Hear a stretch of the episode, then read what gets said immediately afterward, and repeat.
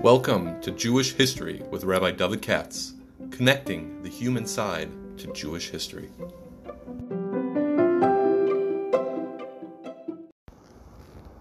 For sponsorship opportunities or to support this podcast, please visit our donate page at www.support.rabbidavidkatz.com. Hi, Sunday morning, Sunday after close to almost afternoon, and I want to um, do some uh, go back to regular biographies. I've been a little off uh, on other subjects I, I see, and get back to the regular. And the last time I thought about doing a biography, I never get around to was a Pri Chadash, and I think I'm to take a whack at doing him today, even though I hesitate because it's such a wonderfully complicated story that really, when you talk about the Pri Chadash, I don't mean to be funny about this. You could do like a series of three, four talks, five talks even, about the man and his times, since everything is so colorful and romantic, and most people don't know that. You just don't know it. Today's uh, talk is being sponsored very generously um, by someone who doesn't want his name, but it's in the Zecher Nishmas Esther Bashendel, who passed away, according to him, at the age of 101. So, wow, look at that. Um, now, let me just uh, take a second here. Okay. I gotta watch out because if I did a pre you know, I pulled one book out, and another book, another Sefer, and another one, and I'm getting, uh, I don't usually do that, but uh, it, it becomes counterproductive when you would get piled with 20 swarm all around you.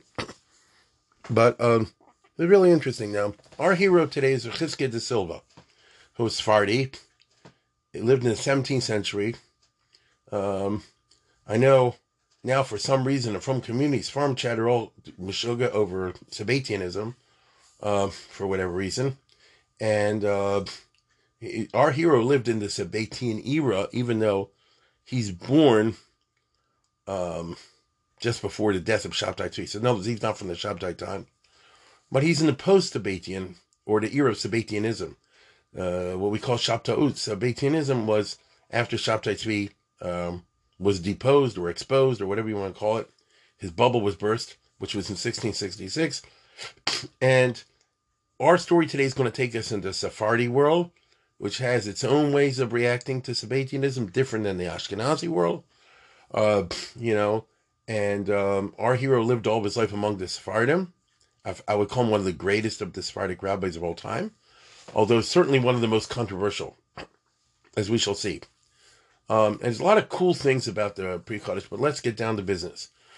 Our hero lived a short life. He reminds me in many respects of the Shach, because the Shach also was in the 17th century, or earlier, and he died before he was 40 or something like that. And also here, he died around 38, 39. So it's like a meteor, you understand? Because he was certainly a genius, a, a gaon, but then he wasn't, then he was dead. Um, and he just left his books and uh, a remarkable impression. So, what do we? So now we're going to plunge ourselves into Sephardism in the 1600s.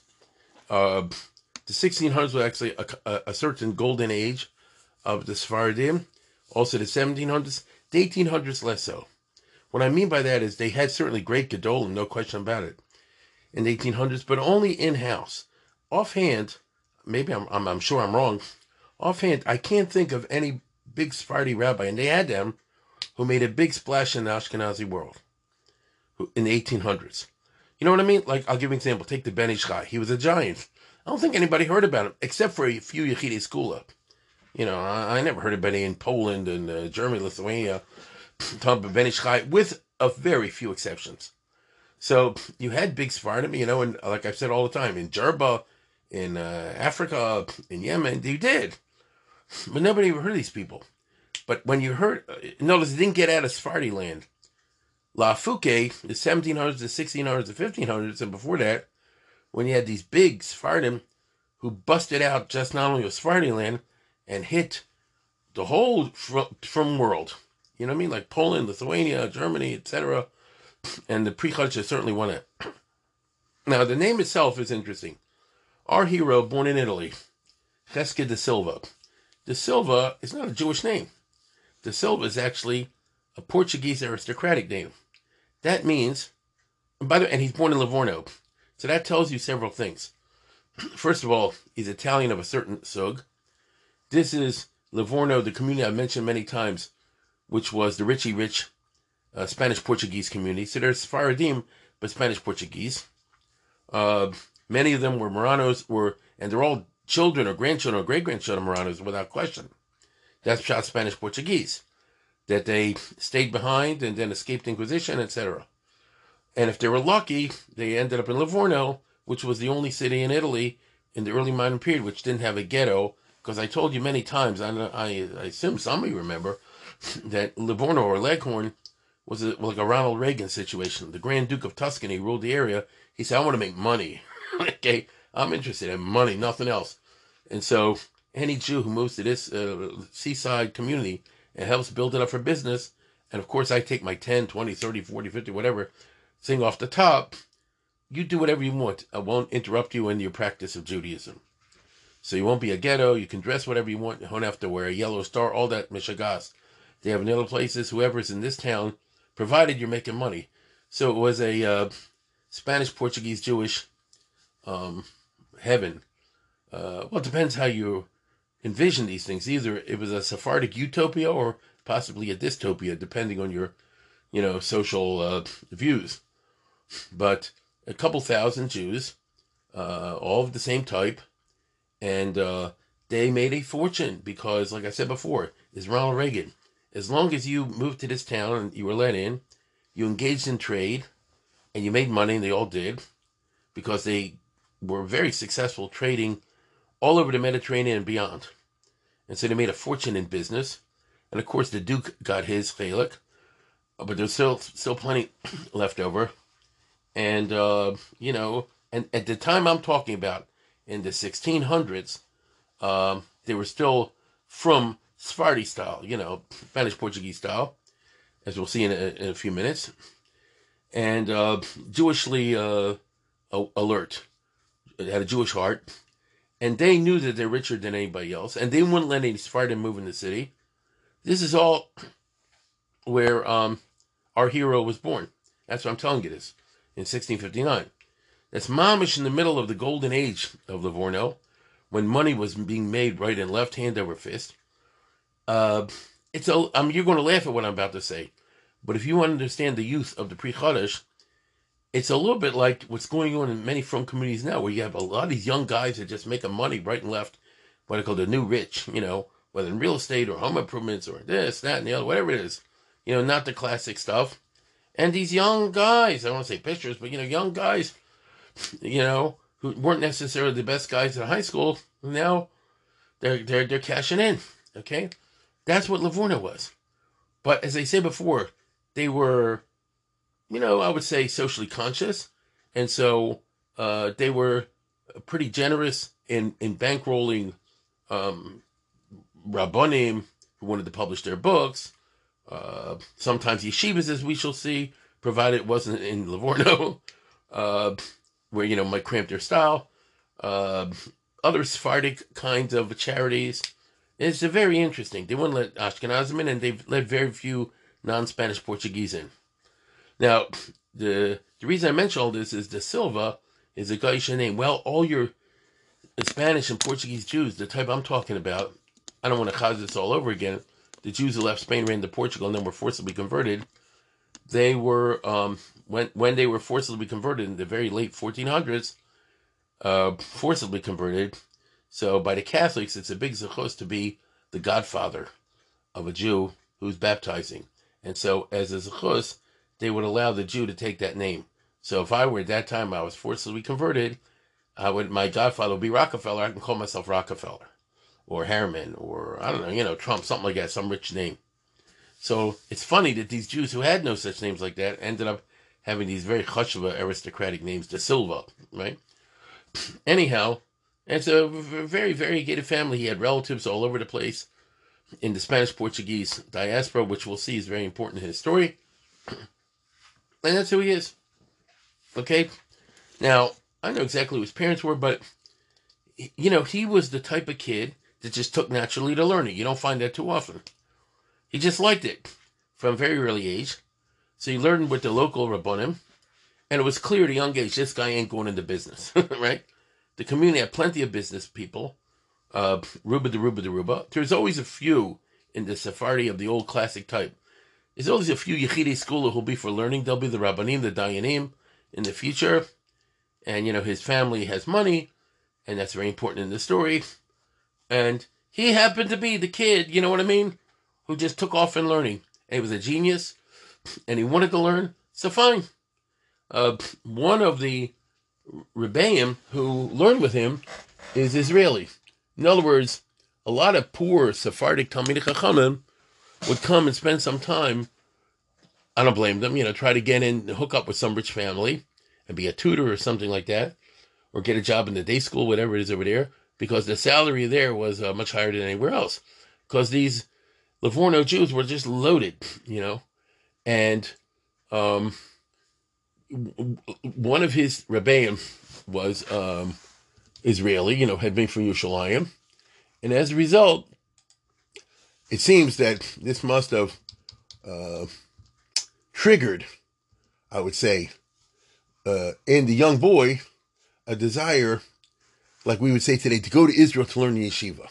You understand? Notice it's okay what you got over here, that's fine, but uh, you know what I mean. You want to you, you want to move and, and, and learn in a in a chashuv yeshiva. So it's like you know he's living in I don't know you know Baltimore or five towns wherever. You have a good rabbi and the rabbi's like this. You are have real potential. You could be a gadol. It ain't going to happen here in Livorno. You understand? Not in this day school. So when you're able to move to uh, the super yeshiva, and there happens to be a guy who has set up a super yeshiva where the, rabbi said I learned in. It's all very important part of our story. Uh, the halachas the ketanas the, yeshiva Beit Yaakov, and um, that's where you should go to uh, to Vaksais Sagadol. And that's what he did. Now that means our hero grew up clearly to me a family had money um, in very comfortable circumstances. Uh, that's a very important part of the story. That's how he could aff- afford spend all of his time in learning. Like I said before, as long as only one brother in the family, you know, you know what I mean. As long as only one brother in the family, it's not so bad because you have other siblings and they'll take over the business, and uh, between them they can support one guy. Especially if you know he's not wasting time, he's really learning away. It's not a coffee break situation. So, uh, so he learned there um, in Livorno. I don't know he was 18, uh, 19, something like that. And um, and then he and then he made then he moved to Israel. Okay, then he moved to Israel. So uh, where he's going to spend it now? I told you he died young, his late thirties. So the whole story over here is a wild and crazy story, um, and uh, things are going to get compacted in time. Now, I'll say it again: he was a natural genius. No, there's no question about that. And he put it all for learning. So that's that's very interesting. He came to Yerushalayim at the age of 20. So I'm trying to explain to you did you have the good luck to have a, a good Rebbe in high school, let's say, or maybe first year in yeshiva, and you really clicked? And as a result, you learned up a storm. Not everybody has this luck, but he clearly did. And so, even though he's 15, 16, 17, 18 years old, but uh, it's working with this Rebbe. So he's learning up a storm and he waited till he's 20 to move to Yerushalayim. Now, listen closely, because this is very confusing. At least confusing to me. We're talking about a guy who was born in 1659, and therefore, if he moves to Jerusalem in 1679, uh, earlier in the century, right, uh, the famous halachas ketanas Rabbi Yaakov Chagiz, who was uh, Hajiz, who was from Morocco, uh, made Aliyah. Yaakov Chagiz is most unusual in ways people don't usually think about it, as far as I know, because they're all into this, uh, you know, for the Sabbatian Mishigas. And if everybody wants to know what did he do with Shabtai Tzvi, because Shabtai Tzvi came to Yerushalayim during his time, and Nathan of Gaza, who I want to be clear was dead before our hero, you know, showed up in Jerusalem.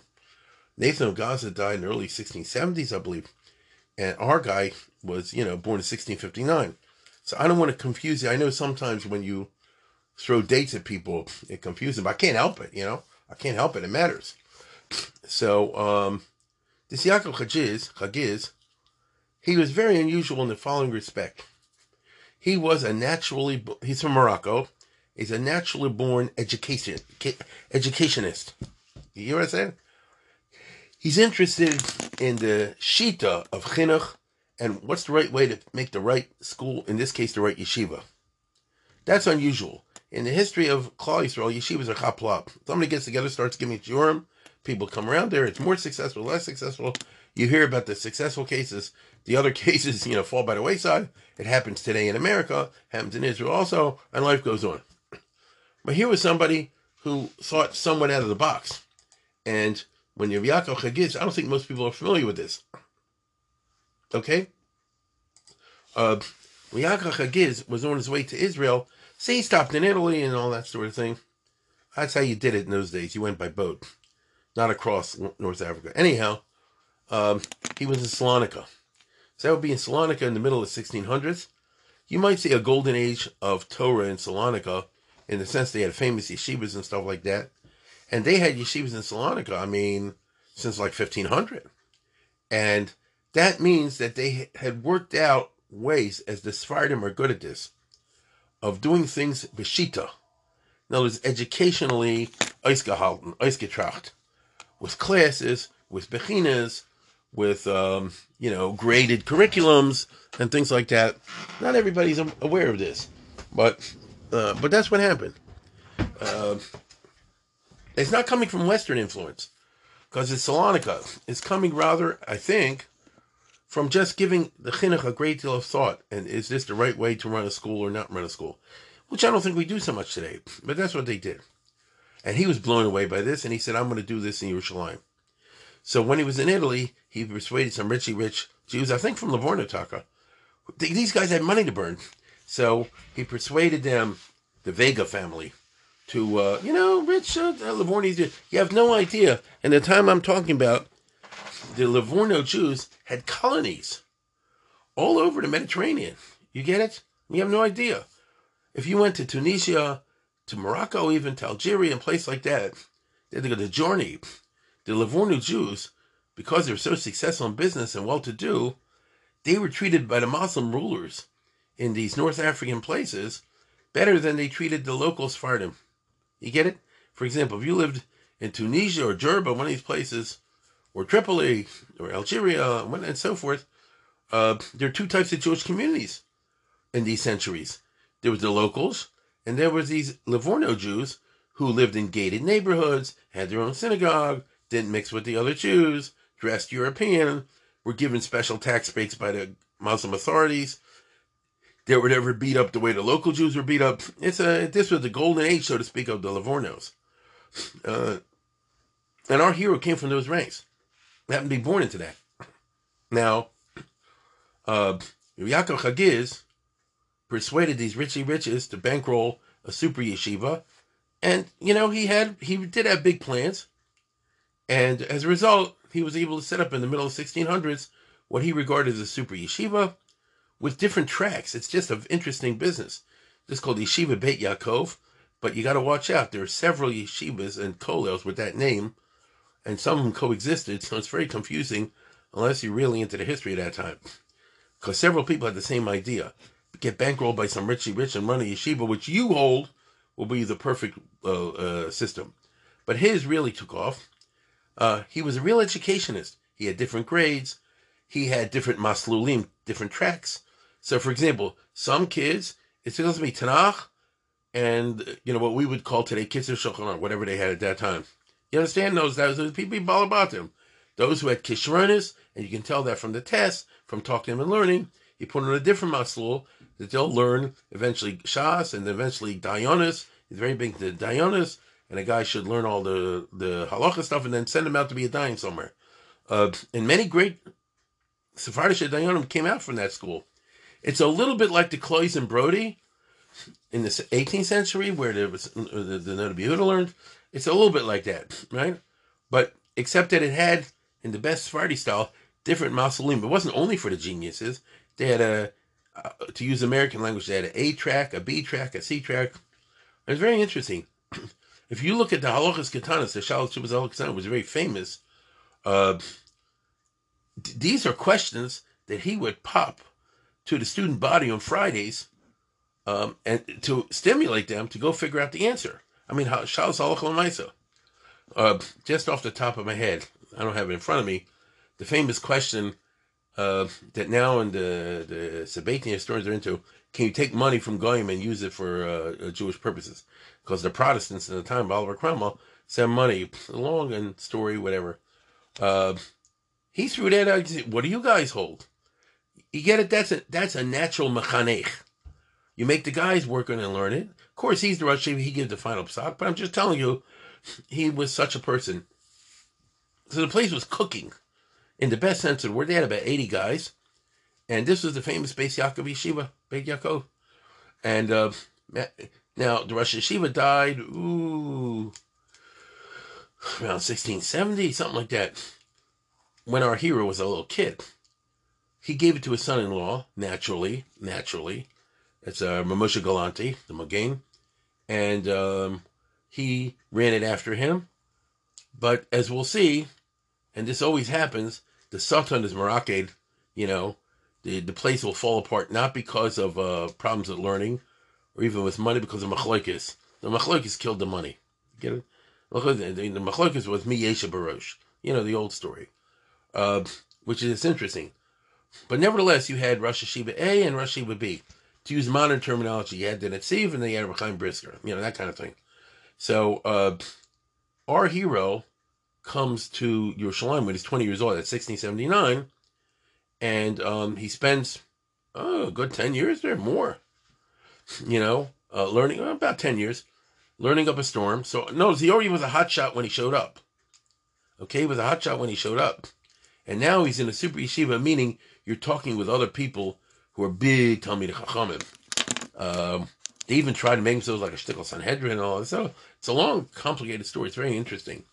Uh, so he was there in what I would call a golden era. Now I want to be very clear. Nathan of Gaza had learned there like 30 years before. He was already dead. The fact you're in the same place doesn't mean, you know, one has anything to do with the other. And Shabtai was dead already at the time we're talking about. Uh, he died, I think, in 1676, and our guy showed up in 1679. But the remains, the detritus of Sabbatianism is always around, but it's in the Sephardi style. Sephardi style is different than the Ashkenaz you know, even today, you know, in Israel, you have these guys. Um, this is very well known. With a Sephardi, you could find a guy that in the morning he davens like Havana on Saturday, and then he goes to play uh, soccer on the beach in the afternoon. It's not a steer to them. You understand? The Ashkenaz will say, Halon Wato it's a Reno. Are you Shem Not Shem With them, it's more loose goose. So that's exactly what it was in Sabbatianism. The same guy that might say, I like Shabtai Tzvi, I think he might be Mashiach, will also bankroll yeshiva that's totally not that way. You see, and you make up your mind. It's it's loose goose with them. You understand? It's loose goose. That's what it was in the late 1600s, for sure, and even afterwards. It's not easy for most historians to understand it because they're not Sephardim, and you have to like put yourself in in, in that kind of mindset. But uh, anyway, I don't want to go off on tangent. So Anyways, here's our guy learning in the 1680s. Now, he's in his 20s. Now, I saw somewhere, it's really funny, that um, at the time we're talking about, the Sephardim had the um, uh, the bachelor, the Takanosar of Vakim, you know, which is if you're 20 years old and not married, uh, then you can't live in Yerushalayim. It's a famous old Zach. Um, here, let me hold on for a second. This is a famous old, somewhat controversial business, uh, which they kept for a long time. Which is, if you got it by the time you're 20 and you're a zachar, you're male, you got to be married. Um, uh, you know, for for obvious reasons. Uh, uh, you know, in in old way of thinking, baroque way of thinking, you know, from the three H's, homo, hetero, hirhuria, you know, they didn't want these guys running around in the relatively small community of Jerusalem and causing trouble of one sort or another. It's just an interesting approach. Uh, I don't know if you're in. I mean, you probably don't know anything about this. The, the uh, but they kept a long time. I remember Agnon, the writer. Not that I read much about him, but uh, he said the first time he moved to Jerusalem, I think before the First World War, maybe, and he's Ashkenaz, and he out of Chaim Sonnenfeld, and Reb Chaim what bothered him was, I guess, you got to get married, man. you know, you can't stay here. Now, he, if, if you're a bachelor, move to Tel Aviv or something like that. And this is old school, old school. Now, um, I heard that Ovadia Yosef got rid was Mavatal, but his son doesn't agree, whatever. This is the era we're into. Now, I think this is interesting. A guy shows up in Yerushalayim. They say, goes, you married? No, hit the road. I came here to learn, you know? And remember, he's got money too. I'm sure he came, he didn't need to go and no, um, you know, Kolel check. You understand? He's from Livorno. Uh, he's got family De Silva all over the place. They got branches in, Amsterdam and this place and that place. You know, he, he doesn't need a Kolel check. So, um, he didn't get married right away. Now, I don't know how he swung that, but he got married when he was 22. So it put us at 1681. And he married somebody very interesting, which you would imagine. Because you say like this, what's the problem? You know, he's a Zachar, she's in a cave, I just marry them together. A guy like I'm talking about, with the cultural background, you just can't marry any girl. You understand? And he ends up marrying somebody, to my mind, it's very interesting. Um, he marries a daughter of Rafael Moshe Malki, who's a Sephardi. Rafael Moshe Malki is living in Jerusalem. He is a Marrano. He was born in Spain. Uh, and obviously, so this is really interesting. You're marrying the daughter of somebody who was born, you know, not keeping kosher. And obviously, like these different Marranos, Danusim, he escaped eventually and he moved east, east, east. On the way, he got an MD, I think in Italy.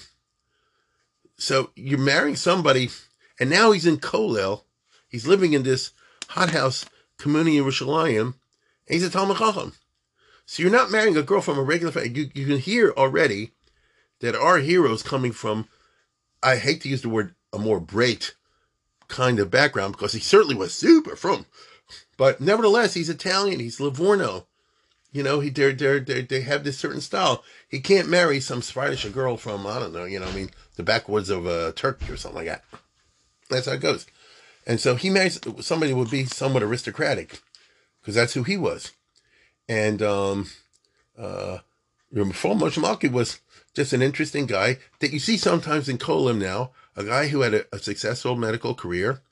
Um, and he was the, the doctor of the Jews in Yerushalayim uh, Shalom Manasseh Kabul Pras. So notice he must have had a, a, a, a, you know what I mean? He, he came from a comfortable financial background himself. Uh, I think the other sister, if I remember correctly, married Moshe Chagiz, you know, the big anti-Sabbatian in, in, in Amsterdam. Is this very interesting? Okay. Uh, our hero will have one child, a son, David, and he will be a real frummy living in Jerusalem and a doctor. Now, I don't know if he got an MD but he probably, uh, I, I assume, he learned by attending his grandfather, you know, was an apprentice doctor. So uh, that's one way of doing it. Um, but that's very great. See, these guys are very from on the one hand, but they're also great. You know, it's not the type of thing, the all the chol is no good. I forgot to mention, in the, you won't believe this, in the Beis Yaakov Yeshiva, in the super yeshiva, by this education, Yaakov Chagiz, they had secular study courses. Now, not French literature, you know. It was more like science and math to help you with learning. You're going to be a dayan, you got to know uh, your calendar, you got to know your astronomy. Uh, for many halachas, like uh, for a uh, you got it, and, and, a, and a you got to know your, uh, you know, math and geometry, you know what I mean? But they actually took course in this. So he really was a very unusual type person. And our hero is learning in a very unusual yeshiva because on the one hand, there's a tremendous depth. These guys are learning very deep and very heavy. Uh, they really are. And remember, you're talking in learning with other smart guys. But at the same time, they don't have this kind of business where anything, uh, any book of secular is trafe. Uh, they're just not coming from that background. Okay? It's just what it is. Now, our hero spends so and so many years there. Uh, I can tell you right now, I don't think most people get this right. I can only tell it the way I understand it. If I'm right, I'm right. If I'm wrong, I'm wrong. Just the way I understand it. And that is that by the time, uh, so his Rebbe is the son-in-law, the successor of the founder of the Educationist, uh, Ramosha Galanti. Now, uh, that's the Rebbe. Now, um, listen closely. They ha- started having machlekes. I don't know exactly what. They must have thought that he shouldn't be the Rosh Hashiva of Moshe Galanti, or maybe stealing the money. Who knows? You know, when you get these kind of Lashon Hara situations, who knows what they're saying? And the anti, the, so they formed two factions, like in Panovich now, you know, those in favor of the current Rashi, but those anti. And the anti guys wrote to the richy riches in, in Italy and elsewhere, said, don't send money, because this guy's like misusing the money or something like that. Something along those lines. Uh, ugly and dirty business. Uh, and by the way, that's all the richy riches wanted to hear. Oh, I shouldn't send money to Yeshiva? I'm always willing to hear that. you know, that you're always willing to do. Cut the check, stop the check? Sure. so, um, this brought a, a, crisis financially. And so our hero uh, was asked by his father in law, obviously, to go on a fundraising trip in the Sephardic diaspora in the golden age of the Sephardic diaspora when there were a lot of richy rich Spanish Portuguese Jews in different places. Now, mind you, there were also a ton of very poor Spanish Portuguese Jews in different places. Don't, you know, have a false understanding. But there were the rich ones too. And so he's going to go, like Achves the Chidal later on, uh, on a journey in Europe, you know, in, the, in, in Livorno, obviously, where he knew people, of course, and maybe it was in other cities in Italy, and then he goes up through France. It was in Carpentras, and eventually gets to Amsterdam and those kind of places. And his goal, of course, is to raise money, you know, for his community, for his yeshiva. Um, even though he must have been bothered by people saying, "I hear all this lashon hara, what's going on?" Back and forth, you know, it's like a real problem. And it must have really uh, it got him depressed. I'll tell you why in a second. And on the other hand, he was a very impressive individual. You can see why he's impressed. First of all, he's a Gaon Adir. Second of all, he came from an aristocratic background. So he knows how to, you know, he wasn't afraid of the rich. And he conducted himself in very chashuva, stadi type style, a classy guy. He was a classy guy. And so um, he raised a good amount of money. What's famous is it comes to Amsterdam, which would be, mm, I don't know. I don't know which one was richer, Amsterdam or Livorno. They're both rich. but, you know, the difference is that Amsterdam was newer and had less of a Torah background. They had more of these snotty, uh, richy rich types who want to run the whole uh, situation. Classic Spanish Portuguese style, the Mahamad, as they call him. And uh, he came there and he really wowed them I mean, he blew them away. Uh, this is one of the things I pulled out of the book. The pre who at the time I'm talking about would be 60, about 30 years old, 29, 30 years old, peak of his uh, years. Um, died around 39, so this is 10 years earlier. When 30 years old, he came to Amsterdam and they really, uh, he gave a speech there, by the way, in Spanish in Ladino, you you know, if you want, you can. It's Spanish actually. Uh, it's it's it's a sermon moral de fundamento de fundamento de nuestra ley. A a musar sermon moral moral sermon musar shmooze on the yesodas of the Torah predicatio in nuestra illustrated congregation Torah Talmud Torah etc. Preached in such such a date. El mul celebre chacham Chizkiah de Silva. You know, uh, for the very chashuv Rabbi Chesed Zola. So uh, he gave a speech that blew them away, and uh, they even made a portrait of him, which is one of the things I always think when you can't help but think when Pri Chadash. He's one of the rare gedolim that we actually have a picture of, and there. If you go, yeah, it's Google Chesed Zola, but you want the color portrait. I have a book from that I bought really for this reason. Uh, they came out 20 years ago, something like that, from Professor Richard Cohen, who used to teach at the uh, Hebrew. Professor Richard Cohen on uh, 1998. And it's called Jewish Icons, Art and Society in Modern Europe. So he was interested, I don't think he's from, he was interested in portraits, of Gedolim as a cultural artifact. What does it tell you about popular culture? You know, in the 1670s, 1800s, and early 1900s. Today, we've taken Gedolim portraits like to a new level, but I'm talking about in the old country. You know, things were then. And, you know, which rabbis were uh, actually painted, which rabbis were imaginary painted, and those pictures took off. You and I, for example, will think immediately of the Rambam. You know, that picture of the Rambam ain't the Rambam, but it, it's certainly taken off. Same thing with pictures of uh, most of the people you see, you know, Rashi and whatever. That what Rashi look like, you know, we don't know. But, you know, certain pictures got really uh, cool. Once in a blue mood, you find an actual portrait, including our hero. Maybe he's the most famous. And if you get the book or Google Jewish Icons Art and Study in Modern Europe by Richard Cohen, you get on the cover the actual color portrait that they painted of Chizkiah de Silva when he's 30 years old and was hot like a meteor. He was hot. And uh, he's young, he's handsome, he's a Gaon Adir, he's super frum, he can speak Gvaldic. You know, he just made a tremendous Rosham. And you see he's got a red turban and an ermine robe. And he's just very cool looking, my goodness. Okay? Super cool looking. You have to get this book just for the cover. Right? Now, why they made the portrait of him? I know there's a famous story, and I've said myself sometimes, that I saw in a book, which was a bio of Rav Kook, uh, written back in 1960s, um, East Neged Azerim, where um, Rav Kook, who must have been uh, really taken by this picture. Uh, this portrait, by the way, was uh, painted by the Spanish Portuguese community. Eventually, it ended up in the hands of the Lehren brothers, who I spoke about in one of the podcasts. They were the Frumi Ashkenaz who tried to hold the line in Orthodox Judaism in the early 1800s uh, in, in Amsterdam. And when he died, it got out there. You know, he, he owned it, and then it got out there and got printed and reprinted. But if you get it in the black and white, it's not as cool by a million miles. It's not as cool as the color portrait.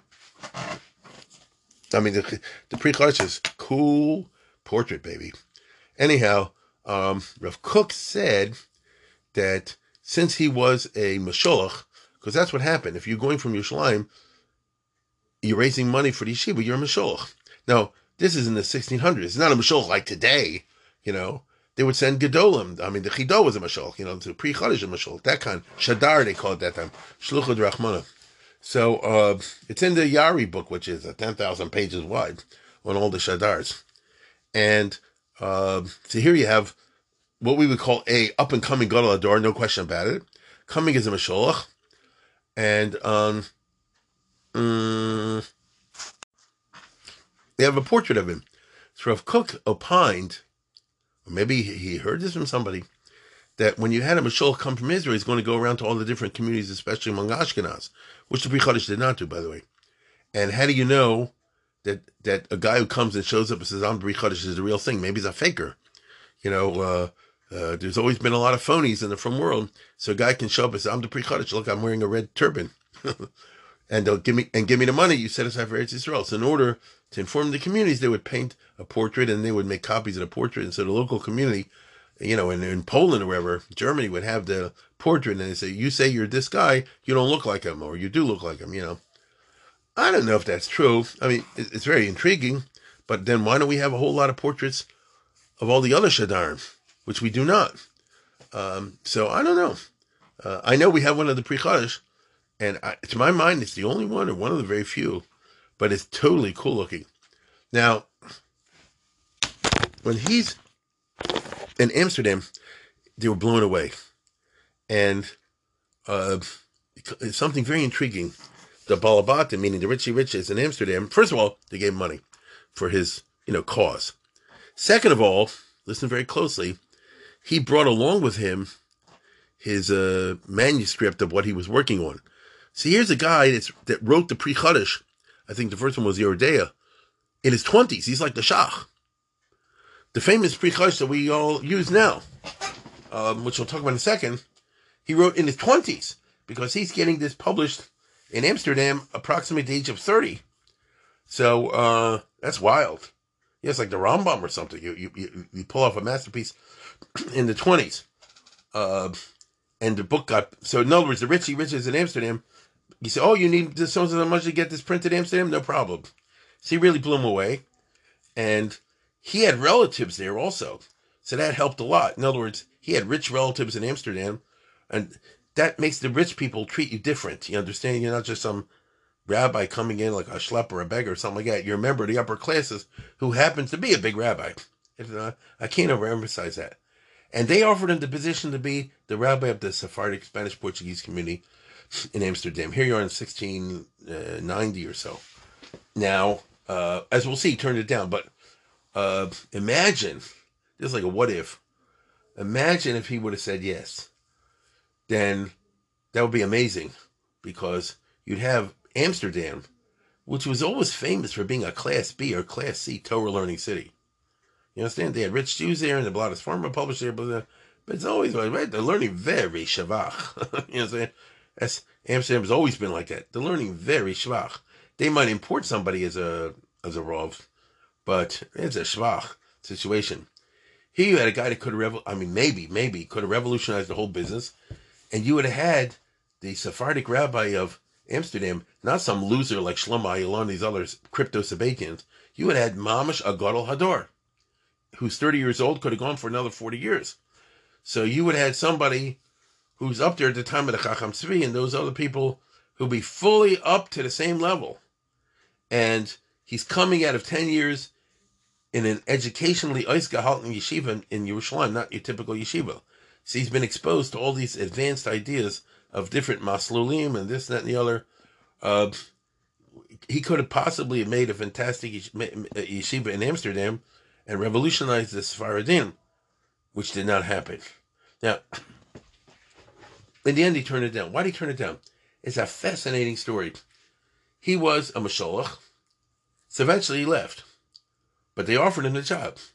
Well, who else was a Masholach like him, but, uh, you know, 80 years later or so? And the answer is the Chidah. The Chidah has a uh, travelogue called Magal Tov, in which he has uh, diary notes of his journeys collecting money, just like the Pri did, except that the Chidah went wider. You know, he went to different communities, Ashkenaz as well as Sephardim, all over the place. And he's very talkative. And, uh, you know, he's a Chidah, so, you know, he, aside everything else, he's very talkative. And he's talking in, Am- so he's visiting Amsterdam or The Hague in the 1778. So that's really, uh, what, 80 years later after we're talking about? 90 years later. 90 years later. And the locals are telling him the local lore. And they're talking to him about the, why the Pri Chadash back in 1689, 1690 didn't take the job because they offered it to him. And it's a fascinating story. Um, I'm just debating with myself whether to read it in English or Hebrew because um, there is a guy in England who translated the Magal Tov into English. You you missed the the uh, the wonderful Hebraisms, but maybe it'll be easier for my audience.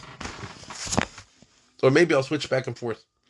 Uh, I'm reading right now from the diaries of the Chidah, the Magal Tov in English, uh, by somebody from Gateshead wrote, and he says that now this is the Chidah in um, Amsterdam or The Hague nearby in 1778, long after Pri Chadash's time and he says a certain Rabbi Meldola came over to here to visit with me, and uh, he told me the following.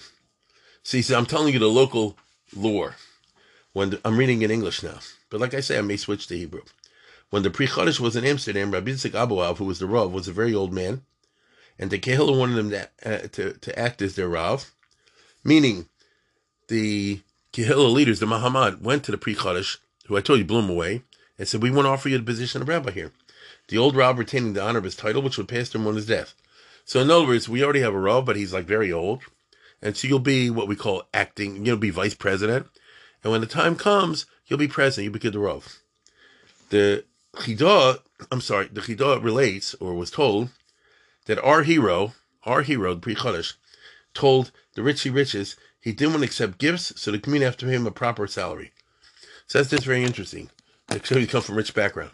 I want to be the type of rabbi that doesn't take any money for weddings, bar mitzvahs, funerals, and so forth.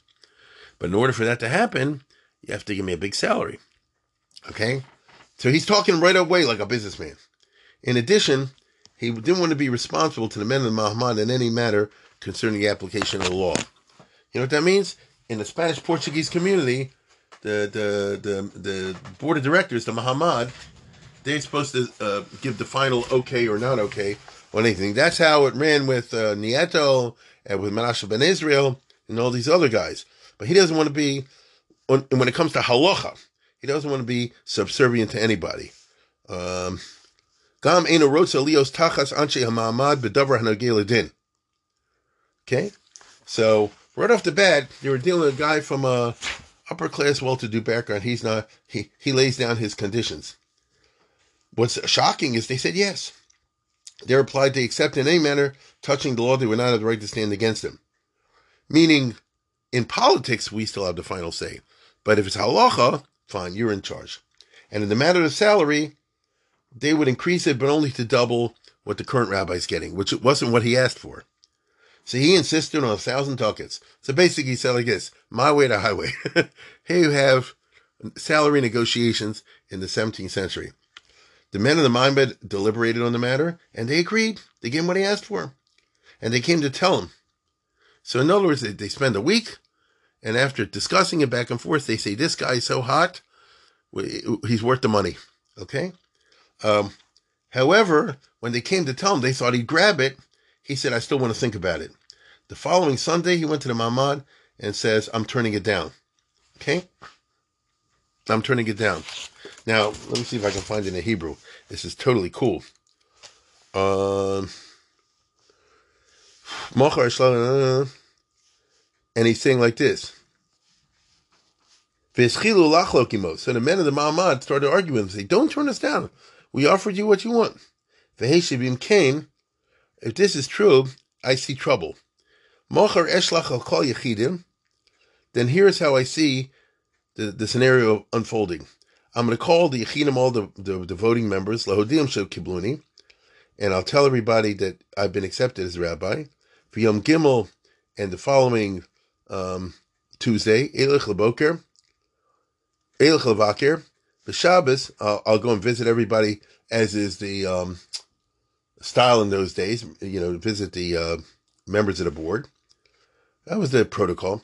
The Shabbos Edrosh, this coming Shabbos, I'll give my first rush as rabbi. For Yom Echad, and the following Sunday, Lomar Lahem Shekvar Skil Malchusi, I'll declare I'm now the Malchus, knows I'm the rabbi now. Vani Omer Yechidi Akak. And then I have to tell it like it is. You see, if I'm a Sholach, I'm just here to raise money. I don't get into your personal lives, whether you're keeping Shabbos right, whether you're keeping Gilarai, Shvicha, Dama, But if I'm the Rav here, then I have to do that. For Yeshub Midarka Marah. And I'm going to have to start giving Musar Shmuzes to tell them that they have to do Tshuba. And first I'm going to tell the board of directors, the chairman of the chairman of the board, I'm saying you have two mistresses at home, you Mister Big Shot, you know, two uh, shiksas in the house, and you got to get throw them out of the house. She would see him, but and you're not going like that. But Umar Laparna Shani kach kach, and I'm gonna have to tell the second guy on the board of directors something similar. In other words, if you really want me to Rav, there's no bull, you know. I'm gonna call it like I see it. Because I don't want to burn for you. I want to say myself, I don't want to burn for you. If I'm the Rav now, I'm responsible for the conduct of the community. So if this guy's doing this in kashrus, and that guy's doing that in Gilarayas, and the other guy's doing it in money, and this and that and the other, I got to call like I see it. Him with bum and tit ma'averis mufursamas, and I have to tell the truth, which is all you guys are drowning in mud of averos mufursamas. For what davar sheshalti, that's why I told you shuchalas is din tarol zakir gotar kol mikol pishim. That's why I asked for um, freedom of the pulpit to call it like I see it. And if somebody doesn't listen to me, I'm gonna cuss him out and all the rest of it. That is the job of a rav. Vani's over, but then I can see what's going to happen.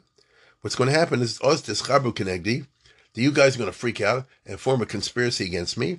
Via kesher amitz the garshenim in arts, and you'll figure some way to fire me and kick me out of the job. Umiya demayu alone, And who knows what'll happen? Right? Do you really want to get rid of all the tuma here in your community? And you're really willing to turn 180 degrees? Then Okay, but are you really willing to accept that? And I want plenty of time on my schedule for sitting and learning. And that'll set an example for others. Right? And then you'll be you'll be really mizakeh. But that's not going to happen. No, let's cut the baloney. You guys are not going to do that. You're not going to turn over your lifestyle. You're a bunch of rich millionaires who like the Gashmias. Um, and you also like your, what shall I say? You like your luxuries, your affairs. Achani Hashem, atem enchem chavetzin kim shame. You are really interested in shame, in in um, what's right, covet, you know, prestige. Lo shem shamayim. And what you really want is the rabbi should just get off your back, you know, and, and you want to conduct your lives the way you want to do it.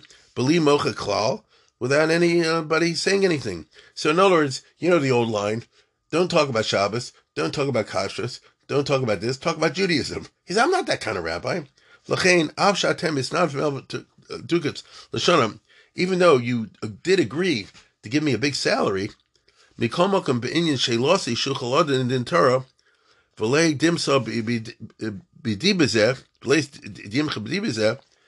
this, when I said I want complete freedom of the pulpit and to poskin as and call it as I see it, I see you didn't understand me.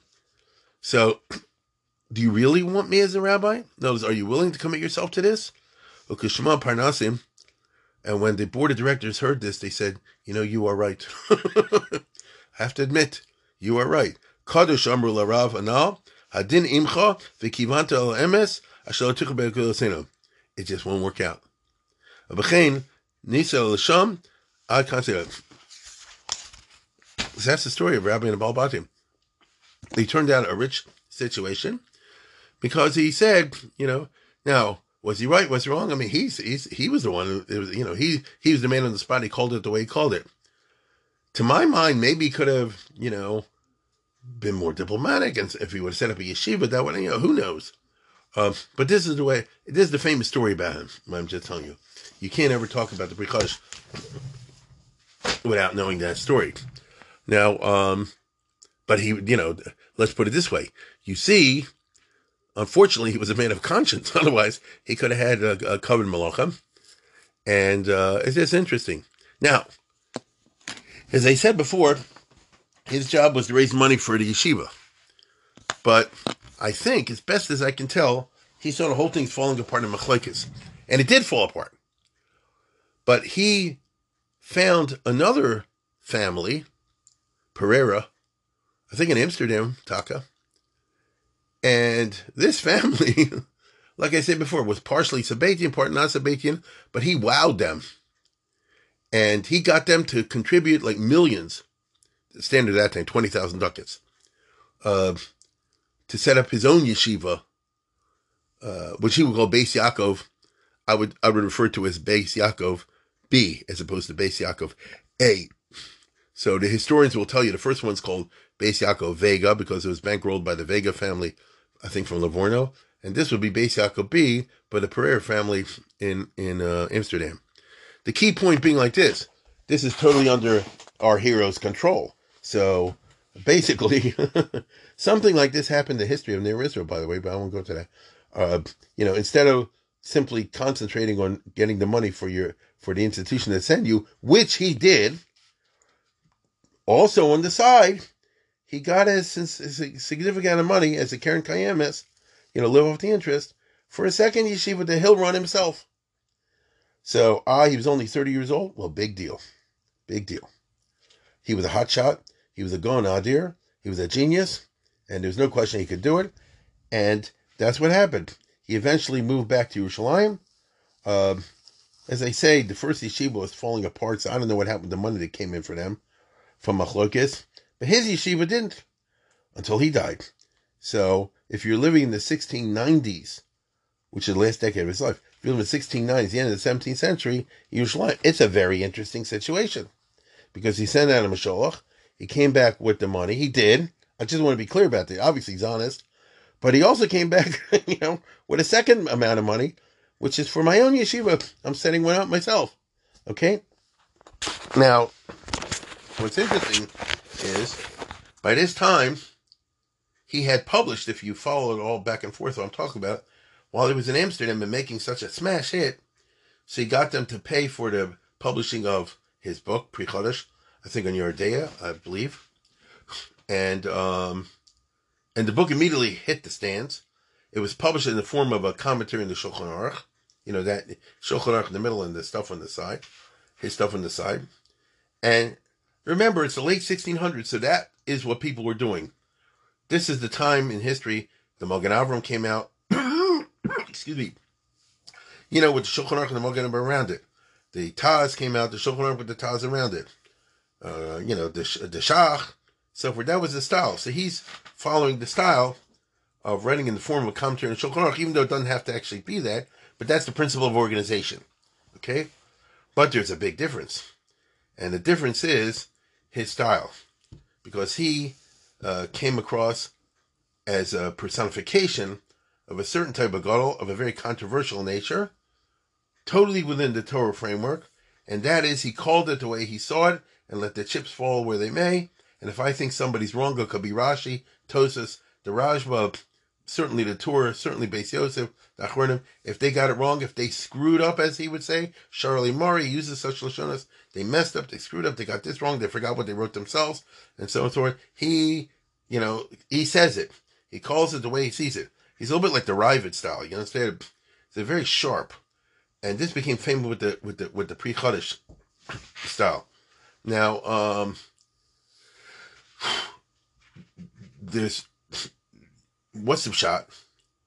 First of all, he learned in this Sephardic way, in the especially in the Yeshiva Beit Yaakov in 1680s.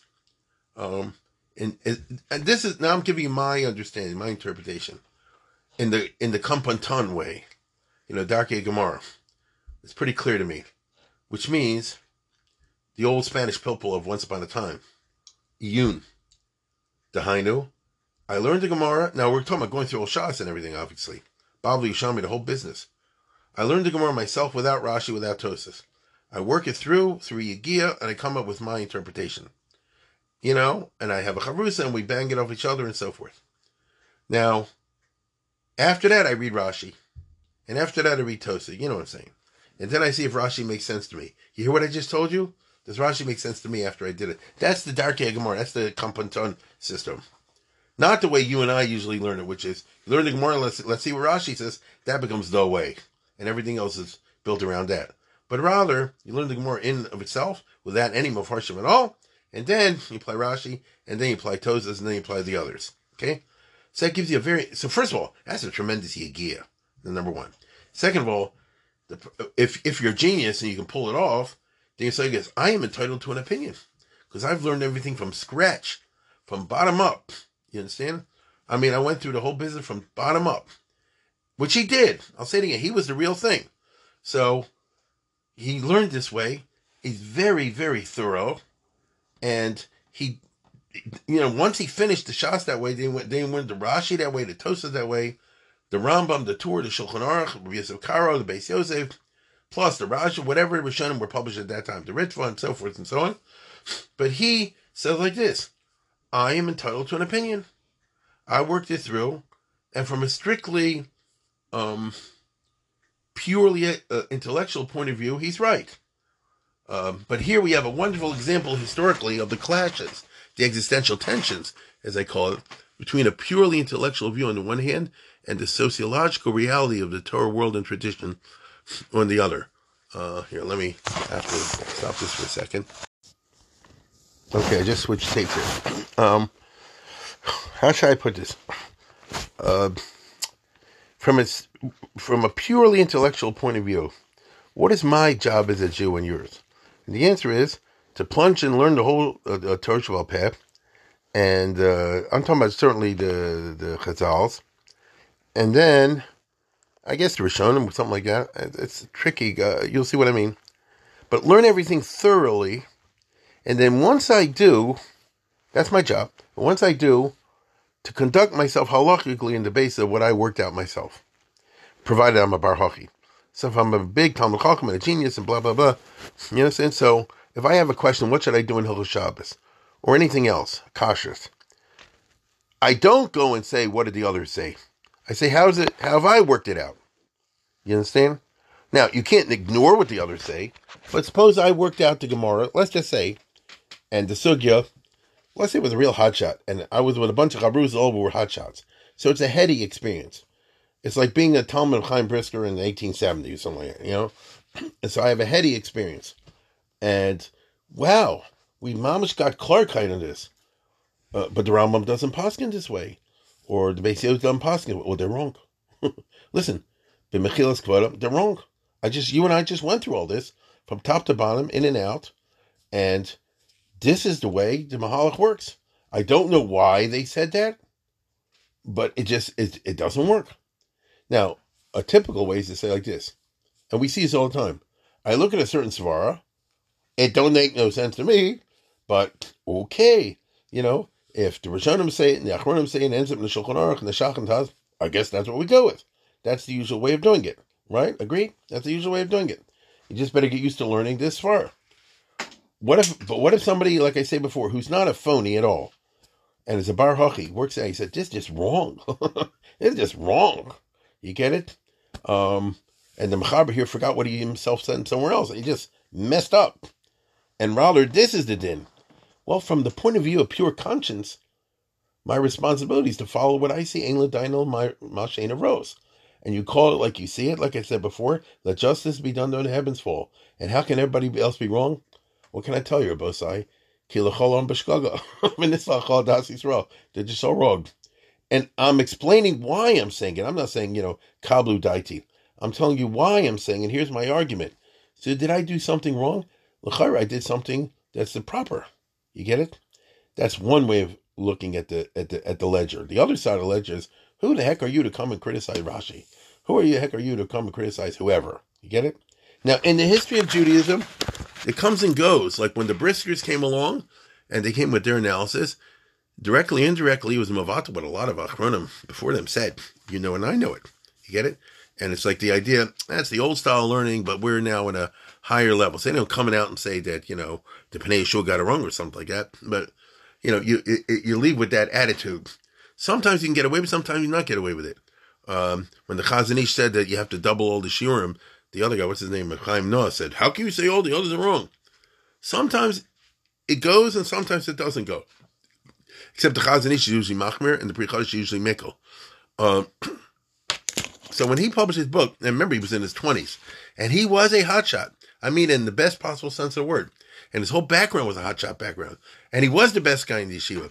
And he was a genius. And so on and so forth. So he ends up uh, writing like the Maharshal or one of these others. There are certain types uh, in which you simply say this. This is how I see it. So it reminds us very much of the Vilna Gaon, you know. Um, but the Vilna Gaon never published it. The Biur HaGra was published after his death. Here, somebody published it before he's 30 years old. Okay? And he's basically saying like this this is the way it is. Of course, now, mind you, he's not so arrogant to say, Kablu Daiti, all the rest of it. He's just saying like this I'm putting it out there for you. In my opinion, based on the following arguments, I think that they're wrong here and wrong there, and this is the way it should go. All I can tell you is he called it like he said he shot uh, arrows right and left. And the Maskilim in the 19th century used to like to uh, collect it all. Uh, here's uh, the Robert Sayer he's from his, and he says uh, in the beginning of the of this uh, uh, uh is a Pirish on the Shulchan but it's not a Pirish exactly Shulchan. It's a critical Pirish on Shulchan Aruch. Lilchom milchemes chova v'chalutz tzava b'charbe b'kashti yotzasi v'Hashem nosan li osnaim v'inaim b'reisi. In other words, I know I'm smart, and it's not a boast. You know, no, here's a guy that's, that learned 24 7. I just want to be clear about that. So I know the Rebbe gave me a cup. But davar mitoch davar hevanti. V'achar divri achronim gam rishonim pishpashti. I went through all this stuff. It came out Karen Zavis lo hinachti.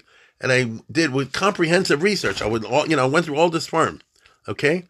Um, and he says over here, um, you know, I, I hold from the Shulchan Aruch and all the rest of it. Milvad tzas tmios malayas retovas, except when there are weird things in there. In the Shulchan Aruch, ashel rishonim matzosi v'gam lachronim Hamarik, uh, uh, Meharama, Aleim Yadav Hinosi. I went to purify what they said. Hasagas Nikbodas Alem Isadati, and I have strong tightness on them, and I'm going to show you where. And when they bring, you know, Yeshomrim and all, I, I paskin which one it is. But again, it's always what the, I'm giving you the reasons why. Famous Kireza din b'shem svaras yachid kasaftim bar samchud lot. If they bring a das yachid, I say whether it's um, or not. And then, of course, he he goes through the whole Shulchan Aruch on the Yoreh De'ah. Now, um, let's put it this way: uh, he, like I said before, was very uh, unrestrained in his language, shall we say? Hamachaber b'sharchon lo kivnu yafeh, lo kibes Yosef. Um, Ein hashkiach b'masha pasuk Beis Yosef v'shenela me'ein adinim shapasuk b'matro. Beis Yosef messed up over here because he forgot what he Beis Yosef forgot what he wrote somewhere else. Whoa, right? In other words, you're not saying he made a mistake. You're saying he just had a bad day. You're you're the Pri Chadash are saying Beis Yosef had a bad day, right? And v'gam ela diver nevios saying on Rashi of all places, right? He says ein dvar mechubarim v'klamemer the hahibi al Whoa. You're saying this is something Rashi said when he was a kid. That, that's why he's dumb. Really? Who the heck are you? You see, he didn't. I want to repeat. He was a from guy. Okay, and Rabbeinu Tam and Deritosis Megum Gumim Bein Bar Mechonim the Rashba Yish Moshe B'Torah Sabayis Katzer Pasuk Hebech Mashich B'Torah Aruch and the Tur he's in battle right and left, right. So in other words, he you know was the bull who came and, and broke all the china in the china shop. Okay? And especially, by the way, Bishlam, if you tell me he's machmir, they're makel, whatever. But he's makel when they're machmir. Okay? And so, uh, and, and by the way, he says, um, Masha kaso sham shakim in lashanas is a minig that you should keep a minig, you know, the chumras in Yoreh De'ah. Ain't el bedvorm shanagu iser siyog. That's where they deliberately said they're making some kind of a siyog, a minig. But the minhagim that I'm looking at are just wrong. Okay? But. And the only person who would disagree with what I'm saying is somebody who's stubborn and dumb, and so on and so forth. And what's really funny is, you know, the Maharshal writes like this, but he writes this on the Maharshal, right? He says, uh, "Who derech ikesh shomer nafshe yerchem imenu shegam hu nim shechachar kabos the rabbis of Rishon is, you know, Ukfar Kosam Shu Tos Gemur Biyado, Biyad Kol Omrim came, Paul Chacham Lismoch, Adam Asfar Asatzim, Nega called Durham, El Be'emis Lo Chipish Beswarm Loroso, some to the, he's accusing the Rabia and the Maharshal of just quoting things by heart and not getting, you know, looking inside of the Louis scene. All I can tell you is he dropped bombs to the right, he dropped bombs to the left. That's who it was. And um, now, let, us put it this way the book didn't get out totally overnight, but in some places it did. And this led to a very famous incident, uh, which caused him a lot of agmas nefesh, because I don't think he realized living in his hothouse super yeshiva environment, I don't think he was out there in the real world. And, you know, Yerushalayim is like a bubble, get it? Uh, uh, where he was living. And, you know, every day was in base managed talking with these guys, and they were hot stuff. And these just, like I say, they call it like they see it. And they didn't realize that out in the regular world, you you run into the sociological sociological realities. We don't relate to Rishonim and great Achronim this way. Who the heck are you? You understand? And um, you better and, and all these um, chutzpahdik are uh, are completely objectionable, and it's very famous in the. It's always brought down in the bios. Uh, I have in front of me the Chubas Ginas Veradim. So that's from the chief rabbi of Egypt at that time, right? Uh, Avram Alevi. And uh, it's a very hush of a safer. You know, the Shalos was Ginas Veradim. And one of them is uh, in, in Chelik, uh, give them like this. Chelik base. Al Haskama Shanasim Mitzrayim Shalo Lilman Misefer Pri Chadash Imesh Latira. This is actually funny. So this is a hush of a Sephardi rabbi, the chief rabbi of Egypt, uh, at a time when they had some big rabbis over there. And he's describing the case. It happened there was a certain Rav who was Charv Tuva, big Charv, that's our hero. But Raisim Raslas Bay, and the Orisa was boiling in him. So in other words, he was hot stuff, and he, in other words, and he was, um, what's the right word? Enthusiastic for his opinions. V'chiber sefer Torah Yeridei Pri Chadash. V'yesh ba chedushim rabim mefal b'bekiyas. And there's no question that he has a lot of chedushim. That's true, and pil b'bekiyas. Al be shein achrosim achras. And it's like a little bit of a put down. We obviously don't have to follow what he says. Because Yola on a sefer. But it is useful as a cheater book.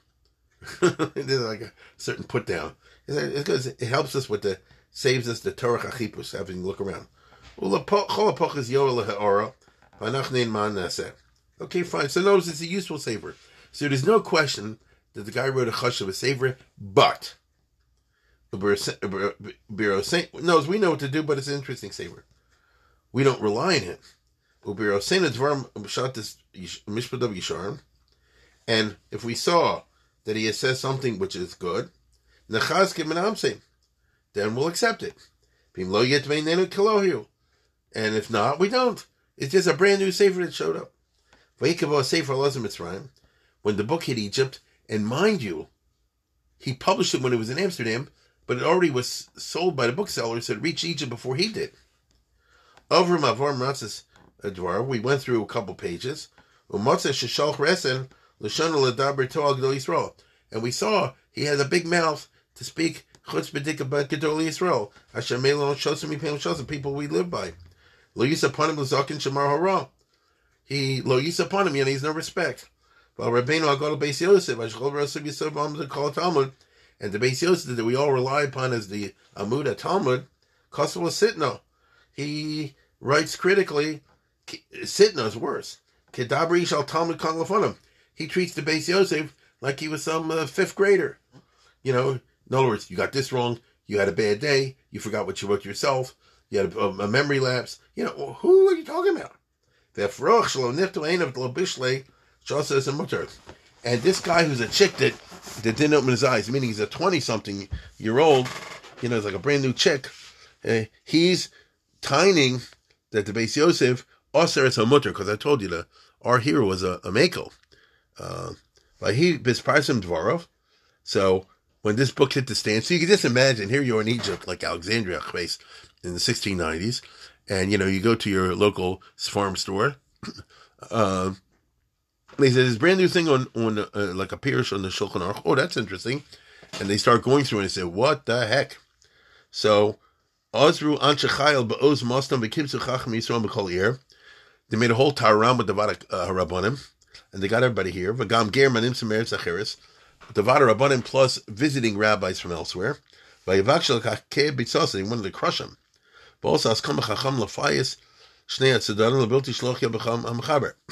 So what happened was, obviously, as as happens, two factions formed. One would have like put him in Kharim and kill him, and the other one said, "No, no, no, don't do that." Below, but and uh, being Sephardim, so they said, "Let's do the middle." You know, let's do the middle, not this team, not this team, the middle. Certainly, you're not going to go. I mean, they wanted to beat him up. He said, if he comes to Egypt, we'll beat him up. You know, give him Malchus or something like that. No, we're not going to do that. And not to be pogain is covered. Not to insult him. But we, the Vada Rabbanim, should meet with him when he comes to Egypt in closed session and give him Musar. It's not and that's what we did. So in other our hero, returning back from what he considered a triumphant journey, where he raised a lot of money and so forth, moving back to Eretz Yisrael and stopping in Egypt on the way home. This would be like 1692, whatever. Uh, he lands in Egypt and he said, "Well, there's a there's a message from you for the Vada Rabbanim, which he goes and meets with them, and boy, they have it out with him. For his natzil, and he apologized. Kibush is. And he felt bad about it. So, if this is true, maybe our Machaber Saigas, ooh, maybe I went too far. You know, I shot my mouth off. Maybe I went too far. Well, if Fayas is Anchi Atzaba Harosnim Asagonim, in order to be to appease the team that wanted to kill him or beat him up, also Askamosh the Thrones in Mitzrayim Shikababinyan. the compromise resolution of the Rabbanim was that all copies of this book should be put in Geniza, Shikababinyan, you know, put under a building.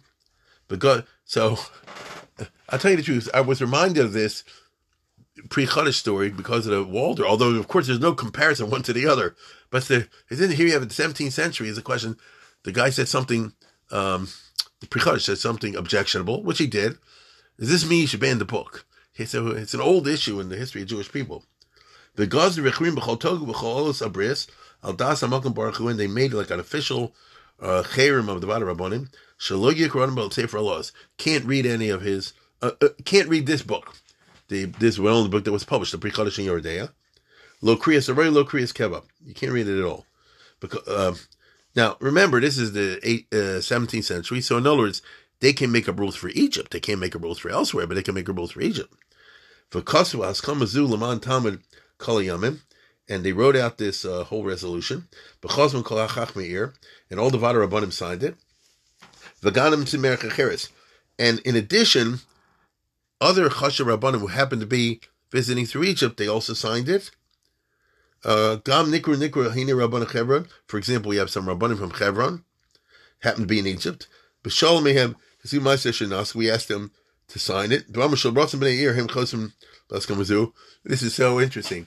The Chevron uh, Sephardi rabbis listen, we don't want to make trouble, so out of respect for the Vada Rabbanim of Egypt, we'll sign it, um, in but we don't accept it. We are not going to say in Eretz Yisrael. Remember, our hero lived in Israel, Yerushalayim. In Hebron, they knew him. They had tremendous respect for him, even with the sharp Lashonas. And so they're saying, we're not accept. We, we agree to sign. How should I put it? That this Haskama should work in Egypt. We are not agreeing that it should apply in Israel. When we go back to Israel, we will use the safe. We're not undertaking to ban it.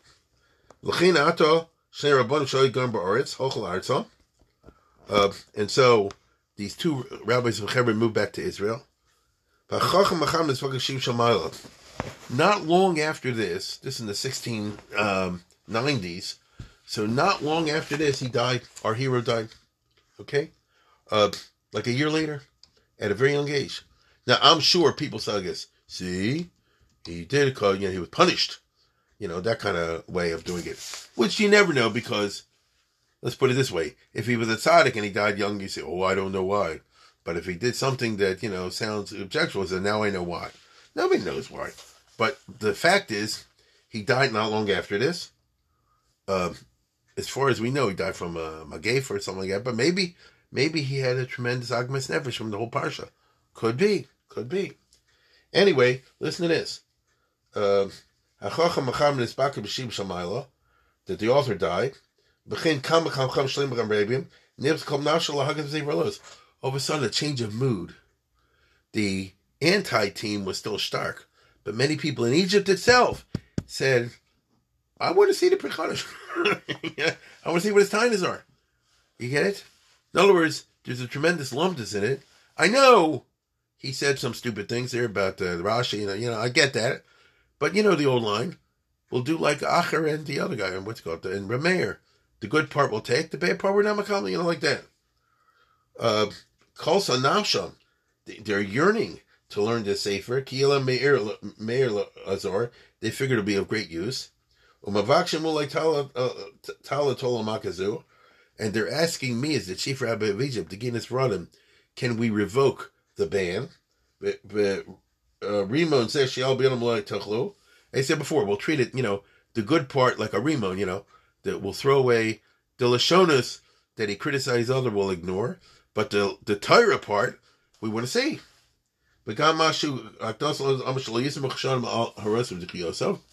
Right? And he himself, the Chodesh said in his Hakdama that, you know, I'm not saying you should go by what I said, I'm just throwing this out as my suggestion. Rakshi Yivar Hatov Vahagam You know, in other words, examine yourself, O reader, my arguments on the different halachas of Yoreh De'ah, and whatever sounds good to you, follow it, whenever it doesn't, don't. And it is true that when he was here, we had the meeting with the Vada Rabban, he apologized. Right? I was there.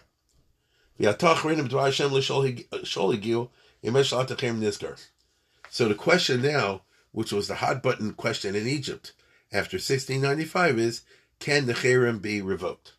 In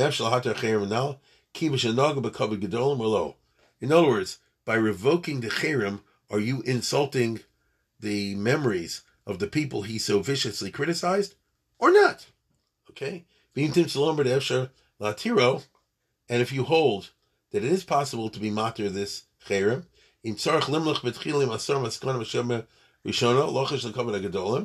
should we consult? Do we have do we have to get the agreement of the anti team that wanted to beat him up, or can we just do it like that? And uh, and do we have to talk to the Israelis and so on and so forth? Okay. Um,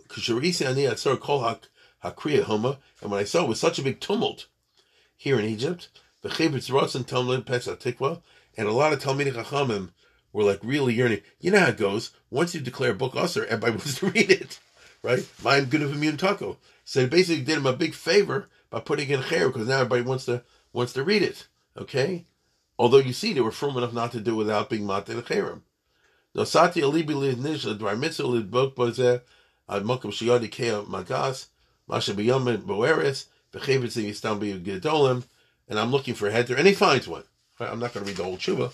Uh, he finds one. If you're interested, it's it's in Yoreh De'ah Klal Gimel Simon uh, Klal Gimel Simon Gimel. Uh, Gibbs Rum has his own system, but it's in the Yoreh De'ah Part Three Three. Okay, uh, all which shows you what a big splash he made. Latova Lara, meaning you you can understand the the um, the the reaction, but you see at the same time the also like this. But the guy's a genius, you know. He was going out there, and nobody questioned. Let me put it this way: nobody said he's evil. They just, I guess, he lack a judgment. You understand what I'm saying? Didn't nobody say he didn't have arrogance or something like that. It's a lack of judgment. Now, it's a certain intellectual arrogance, but not the gaiva that we find objectionable. I think it's a very fascinating story. now, the funny part goes like this, and this is famous from um, the Chida's uh, Shem HaGedolim. If you look in the Shem HaGedolim, you know, obviously he has a, a whole part about uh, de Silva, about our hero, okay? And the Chidah, now I want you to understand, during the few years that he ran the yeshiva of his own, the Chidah's grandfather was a Talmud of his. So he's got, you know, uh, what's the right skin in the game, whatever the expression is.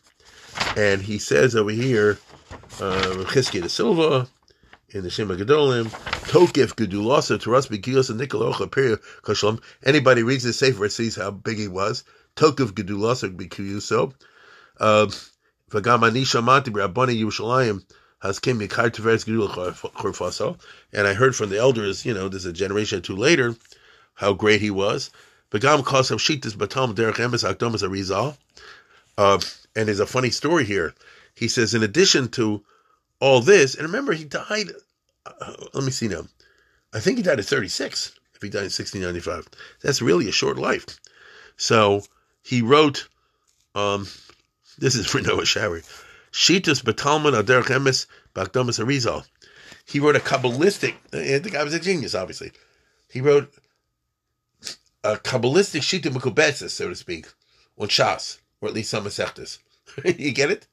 Uh, it's a different way, based on Arizalism. It's just a different way of learning. Let's put it this way. Stein Mochzim Metalis. You dumbbell, you think it's talking about two people holding onto a talus? Stein Mochzim, face, you know, the Sitra Achra and the, and the Tzad HaTov is on the talus. You know, you see that way of, of, of learning it. Our Babas Nazikin. Oh boy, you talk about the Mazikim, you know. It's a different way of learning. But he didn't want it to be published, uh, as is true of, of the, uh, uh, the famous Kabbalists you know. And uh, so he, he had in his last will and testament, he died young, uh, that they should be buried.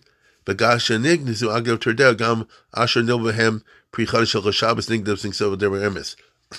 And they, uh, the Chevra Kadisha screwed up because they not only buried the stuff he said to bury, but they also buried some stuff that he didn't say to bury, which was the Pri Chadash Shabbos.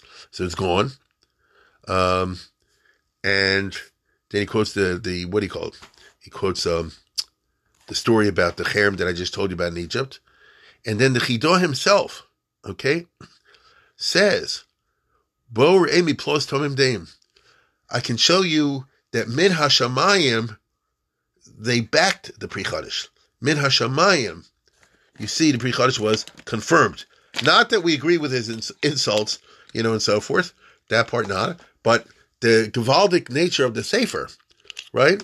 Uh, Hashamayim was confirmed. How so? Shachri Dorahu, because when the generation of the Ginas Veradim died out, so notice you get to early 1700s, and the and all the guys that are involved in the controversy I just told you about a few minutes ago in Egypt got old and died. Um, this Kabbalah Marash Ghazi. So who became the next chief rabbi of Egypt? Um, a Talmud of the Pri Chadash, Marash Algazi, um, Shlomo Algazi. Now, who he describes as Mofis Darin or Rabbi Chassid, who was a Gaon Adir and a Chassid also. Okay, Fire Shamrab Mem Shanim.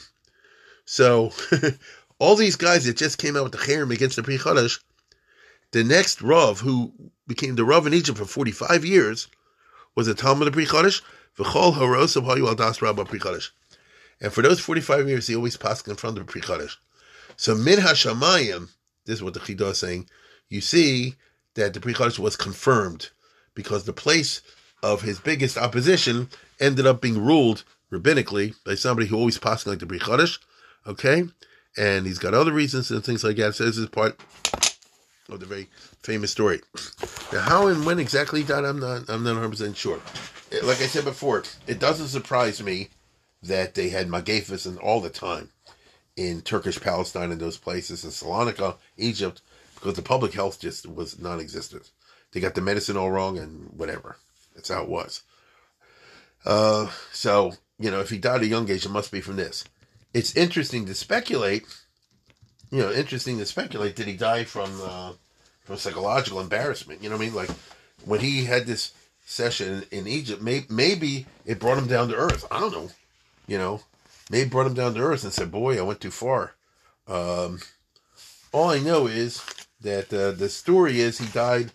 Um, l- let me put it this way: his young death prevented something very interesting, because I think the Pri Chadash is somebody we always hear the name, but you know, once in a while you learn it, this and that and the other. You know, from time to time, I I know a few of them. You know, with the with the uh, you know Chol Stam and you know a few things like that. You know, he's the one of Hanukkah that says is for the uh, the first day is for the victory of the Greeks. Well, there's a couple of Pri Chadash out there that are fairly well known, but mostly it's one nitty gritty stuff in the Yoreh De'ah and Orach Chaim.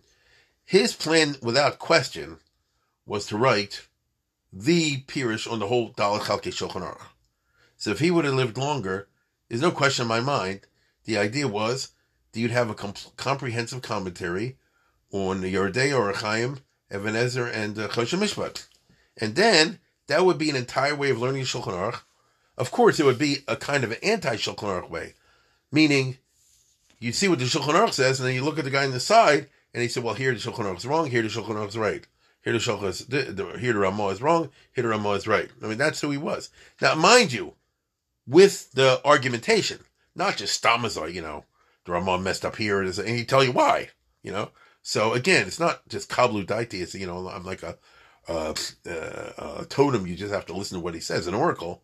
But I'm giving the arguments, and it would have been an extremely interesting phenomenon because it would end up, I don't know, uh, he he'd be the posek at the end. Uh, that's what it seems like. He'd be the posek.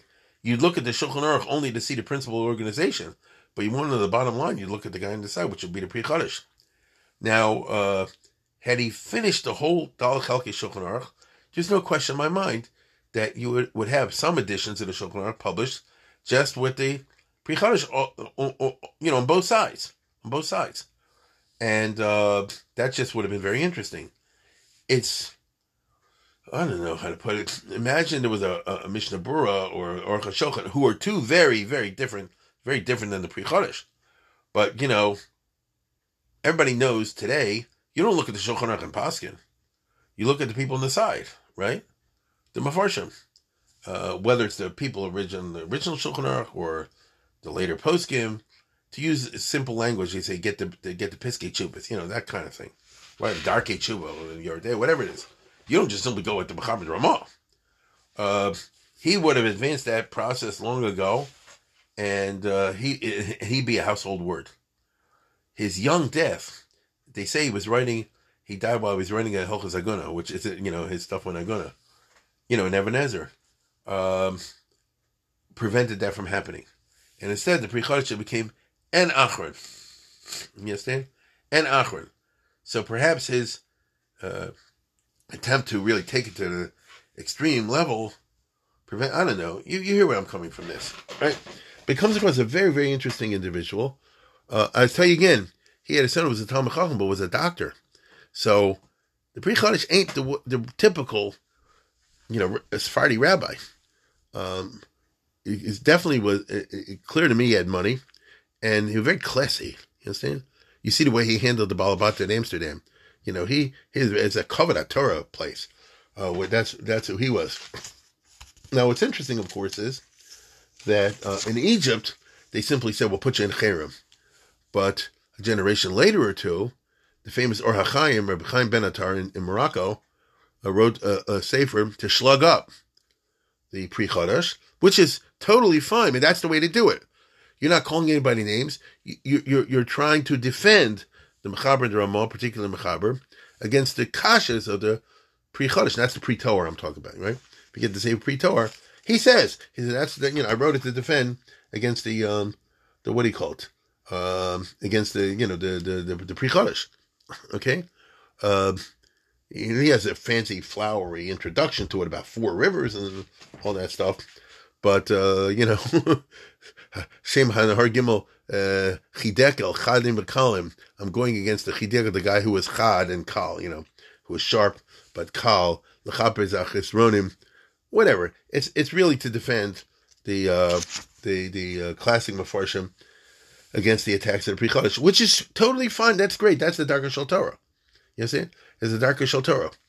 And there's all stories, I don't know if they're true or not, that the Or HaChaim, you know, the Pri died in Yerushalayim, he's buried in Har, Har. Not a, it's not a big grave, I've seen a photo of it, but you know, it's there. And of course, the Or eventually made it to Yerushalayim, didn't live long there. And uh, they say he went, the, the story goes that when the Or HaChaim HaKadosh, Chaim Benatar came to Yerushalayim with his Talmidim and all the rest of it. They showed him the pre thing, and he went and spent a lot of time there in solitude. You get it? So who knows what was going on? Was he saying, I busted you, or was he saying the opposite? He said, I apologize for criticizing you. You know, he was a big mekubal of Chaim. So I apologize for criticizing. I don't know. This is these are the romantic stories of a higher level of the elites. Uh, we can only look at it from afar, uh, but it's very very interesting. But the bottom line is, if this is interesting to you at all, and I don't know who's listening, some yes, some no. If this is interesting to you at all, then what you want to do is uh, you want to do the Mechaber and Ramah on something. Let's say, for example, Purim is coming on. Just make it up. Purim is around the corner. So Hilchas Megillah, you know, that's not too long. So you do uh, you do the Mechaber and Ramah. Don't do the other stuff. Don't do the Mishnah Berurah, the Chop, the Ta, you know, the Magen Avram and so forth. Don't do that. Um, that well, I should take that back. You can do the Magen Avram and you can do the Taz because that he he takes into account. So you do the Hilchas Purim, you know, you do the Magen Avram and the Taz. Okay, stop there, and then you do the Pri Chadash, uh, which is like in the back, right? And um, uh, and then you see how he does it. Now, I don't know the history of all the printings. I know that they that they used to this is just a good question. Somebody out there who's better in in farmland will will tell me. Uh, the way they ended up doing it in the 18th century was they published a book, but they censored it. You get it? Notice when he said over here Rashi screwed up, like I told you, Mouse used those Lashonas, the Rashi just had a bad day, you know. The, the, the Yosef Karo just forgot what he said himself. They took all those out. Get it? And so you just have the the lumdus part minus the personal barbs. Um, historians interest in personal bars. Now, um, but in the process, I understand they, they, they screwed up a little bit, and they might have cut out some of the original uh, uh, material from the Pri Chadash himself. I don't remember the exact publication history of this, but it has a very interesting publication history because of the controversial nature of what I just said. Um, I know I saw in the last year in the bookstore in black covers, like from the um, is it from the Zichron Aaron or one of those type of publishing houses, the Pri Chadash, I don't know, in Shas or something like that. I don't know. I actually asked a friend of mine today, didn't get back to me. You know, has the Pri Chadash been published with the original? Do you have the full unvarnished text? Or is that, or, or do you have to go to the original printing to get that? You know what I'm saying? Uh, because to tell you the truth, I can't imagine a firm publishing house today would include all these Lashonas such as I just described. And there's plenty more than I just mentioned, plenty more. On the other hand, those who are sticklers, they want to get the, original text, will want to know it. It's the kind of thing it's probably in a blog somewhere, you know I mean? One of those blog situations. Uh, you know, get the unvarnished uh, pre But uh, I guess you have to be a certain madrega to, to, to appreciate that kind of business. Um, it would be interesting if you want to get the real feeling for it. If they would, they would have to do like this. Somebody would have to come out now, just the Shulchan Aruch with the pre You get it? The Yoreh De'ah and the Orach Chaim parts. That's all there is. You'd have to do the. You just have to have, like for example, you see now they did it with the Name. It's a crazy place. So you just have the the Shulchan Aruch in the middle and the crazy place on the side. It would just be like that. So you'd have to have the Shulchan Aruch in the middle, Cham and then the Pri Chadash on the sides. That you get an original feeling for what it's like. But how many people are that does that apply to? You know, you because you have to be interested in your day. I don't know. Um, but I find the whole era to be a very romantic one. I don't mean romantic in the American sense. You know, boys and girls. I mean romantic in the classic sense. Uh, there's so many colorful figures, and Here's a guy who operated totally in the Sephardic Spanish Portuguese world. You know, he he completely could live a full life in the Sephardic diaspora. And you had their Gedolim and their Bezdins and their Shulchan Aruch, and the Sephardic diaspora ran all the way to Amsterdam and places like that. You understand? Uh, he says, by the way, in the original one, he has Lashonis, and says, I want to thank my my contributors from Amsterdam, but also from Livorno and from London and uh, some other places like that. He really he knew how to touch base with the entire uh, Sephardic Kalo. And I'll say it again, he wasn't wasting his time, wasn't a phony, the opposite. So, um, where would his career have taken him had he lived a full life and not had a sudden death in the mid 30s? That's one of those unanswered questions, which I say before gives a kind of romantic, uh, you know, spin to any discussion of the Pri Chadash especially if you combine that with that picture. Uh, like I said, I don't know if they have it. On, usually they have it in black and white. I saw it online. That doesn't do justice to it. If you get the original thing in the color, oh baby, it's a painting that's today in the Israel Museum. Once, many many years ago, when my mother was alive, I once went to the Israel Museum, and I saw it. Um, and then I had to get out of there because I found out that they have some dead body or something, something like that. I'm a Cohen. You know, nobody told me. I just remember that. So I'm going back uh, 25 years at least. Uh, but if you happen to be in Israel, you want to see it, you can go there and see it yourself. Um, anyway, I've talked long enough. For that, once again, I want to thank the uh, sponsor today, and uh, uh, in memory of the lady who lived to be 101. And with that, I wish you a good week.